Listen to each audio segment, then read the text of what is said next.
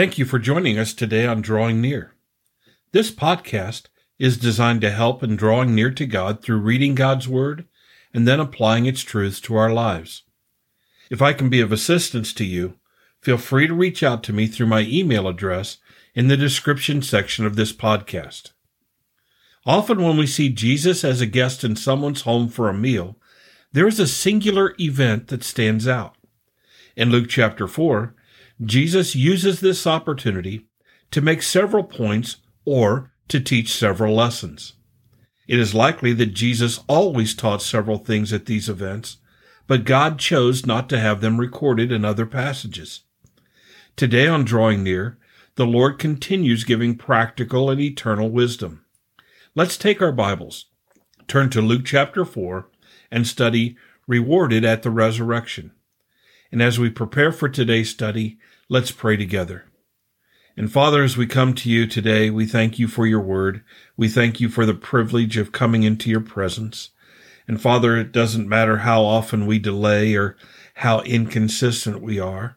You are grateful to have us come before you, even though, Father, you desire us to do so faithfully, even unceasingly. Father, help us to recognize your presence always. Help us to devote ourselves to worshiping you, to following and serving you. Teach us through this passage, Father. It's in Jesus' name that we pray. Amen. In Luke 14, verse 12, we read, Then he also said to him who invited him, When you give a dinner or a supper, do not ask your friends, your brothers, your relatives, nor rich neighbors, lest they also invite you back and you be repaid. But when you give a feast, invite the poor, the maimed, the lame, the blind, and you will be blessed because they cannot repay you, for you shall be repaid at the resurrection of the just. As we look at Luke chapter 14, verses 12 through 14, I think what Jesus is saying here is interesting.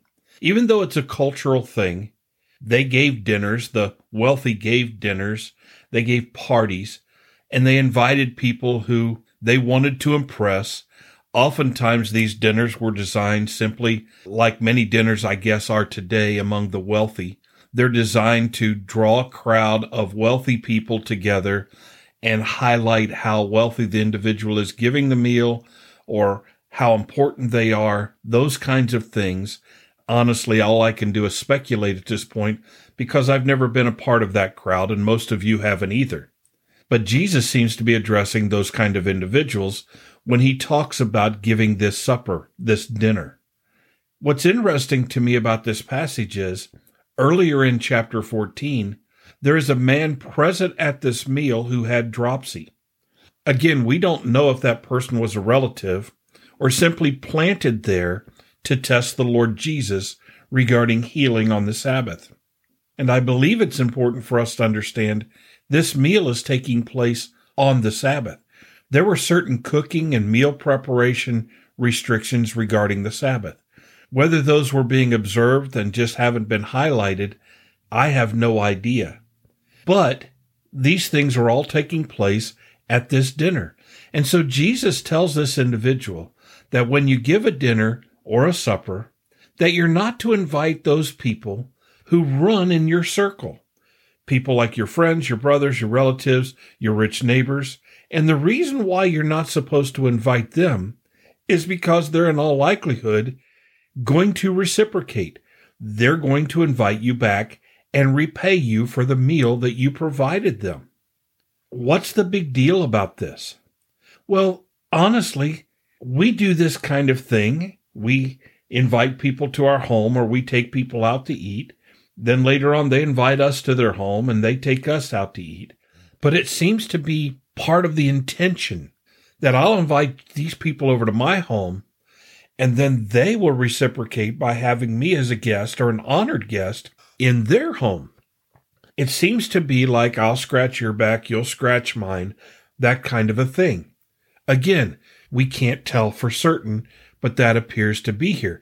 But the issue is you will be repaid by the individuals you invite to your meal. Rather, Jesus says in verse 13, when you give a feast, now that's different than a dinner and a supper, right? When you give a feast, when you're throwing this great big grandiose kind of meal, don't invite the rich, your family, your friends, or but rather invite the poor, the maimed, the lame, and the blind.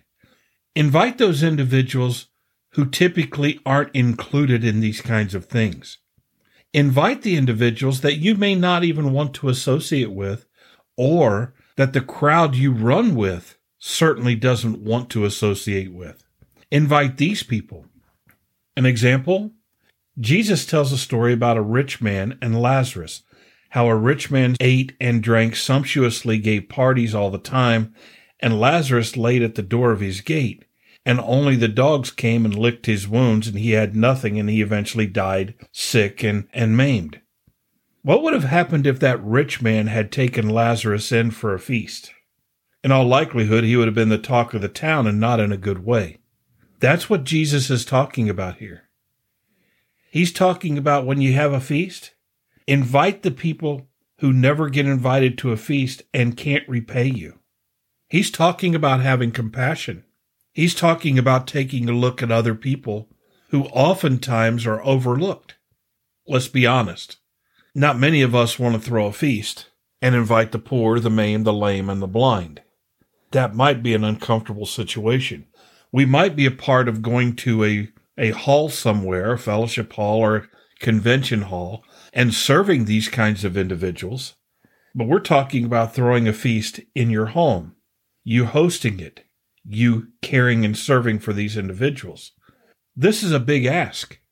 This is a huge thing, especially in Jesus' culture, but we can identify with it even in ours. Verse 14 says, And you will be blessed.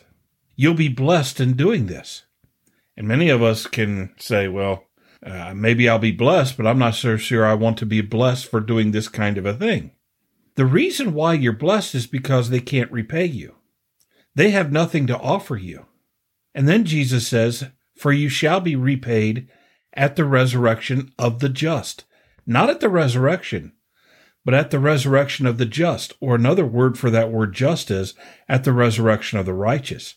You see, this is righteous behavior. This is good and holy and godly behavior. This is what God does for us. God invites us, as we're going to see in our next study, to come and be a part of this feast with the Lord Jesus Christ when we are the poor, the maimed, the lame, and the blind. You and I may not identify with these types of individuals in our culture, but we should.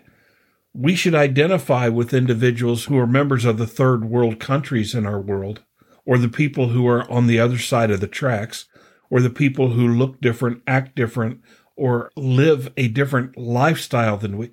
We should identify with what many might call the down and outers, because we are spiritually before God a down and outer.